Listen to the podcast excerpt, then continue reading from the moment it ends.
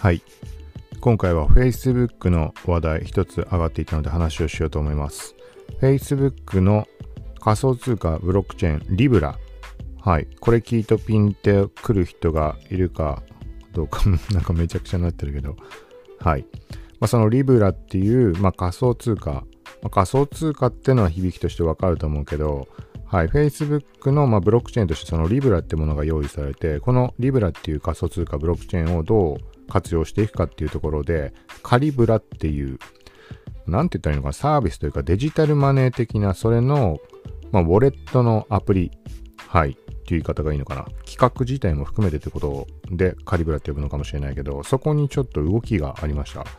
なんか名前が、名称が変わったっていう、ちょっとよく分かってないんだけど、ちょっとそのあたりざっくり話をしようと思います。この番組は、コークシティが Instagram、Twitter など SNS アプリの最新ニュース、テクガジェットの最新情報を独自の視点で紹介、解説していくポッドキャスト、聞くまとめです。はい。ということで、カリブラっていうものについてもうちょっと話をしておくと、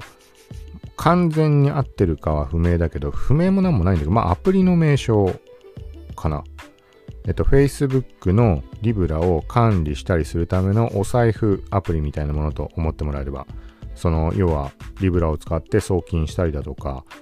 まあその仮想通貨自体の管理とか、そういうことだと思うんだけど、仮想通貨触れてる人で言えばもう単純にウォレットって考えてもらったら伝わると思うんだけど、はい。で、このそもそもこのリブラってものは、カリブラっていうものを使って今言ったみたいに送金したりとか、まあそういうのができるわけだけど、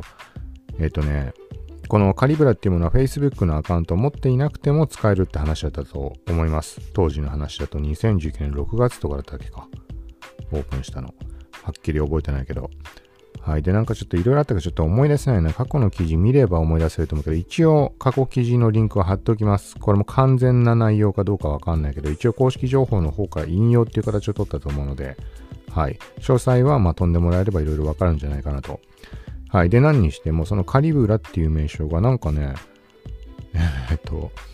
ノビみたいな、ノバイ、なんて読むかわかんないけど、NOVI っていう名称に変わったっていう話なんだよね。なんか海外メディアでその話題が上がっていて、細かな情報まで確認してないんだけど、何にしても変更がかかったみたいです。はい。で、リブラに関しては様々な問題がまああったので、なんかそういう絡みがあってのことなのかちょっとわかんないんだけど、何にしてもそのニュースを見たときに、じゃあまあ、一回とりあえずググってみようと思って。カリブラってググって、で、出てきた、まあ、公式のサイト、まあ、カリブラの公式サイトだよね。はい。で、そこを、まあ、リンクの URL 確認してみると、カリブラなんとかって、まあ、前と変わんない名前なんだけど、URL 自体は。で、飛んでみると、もうドメインもまあリダイレクトされている感じで、nobi.com かな？なんかそんな感じのところに飛んで、左上にデカデカと出ているロゴに関してもカリブラじゃなくノビってなってました。まあ、読み方わかんないけど、ノバイ、ノビ、ノービ。うん。はい、みたいな感じです。ここは、まあその海外のメディアレベルでちゃんと全全文読めば、あの、なんでそうなったかとか書かれてるんだと思うんだけど、まあ、公式サイトの方にも書かれてるって話かな。その旧カリブラ。はい。なんだけど、まあちょっとそこは把握できてないので、まあとりあえず、まあこんなことがありましたよってとこで今回の配信です。記事も書いてないので、まあタイミングがあればちょっと書こうかなと。はい。ちょっと数日、ポッドキャストのブログの方も触れられていないのが、いろいろちょっと試してるところがあったところがあって、はい、そこの派生で、今日ちょっと動画を撮ったんだけど、マイク関連で。したらね、ちょっと変なことに気づいてしまって、なんか致命的というか、これはなんか設定とか相性とかの問題なのか、タスカム DR07X を使って動画撮影 iPhone でできないんじゃねみたいな。なんかそんなとこに気づいてしまって、動画を作り終わった後に気づいたんだよね。その音に関するとこで、この iPhone 単体とマイクを使った時っていうのさ、比較みたいな。なんかね、どうもざっくり言うと、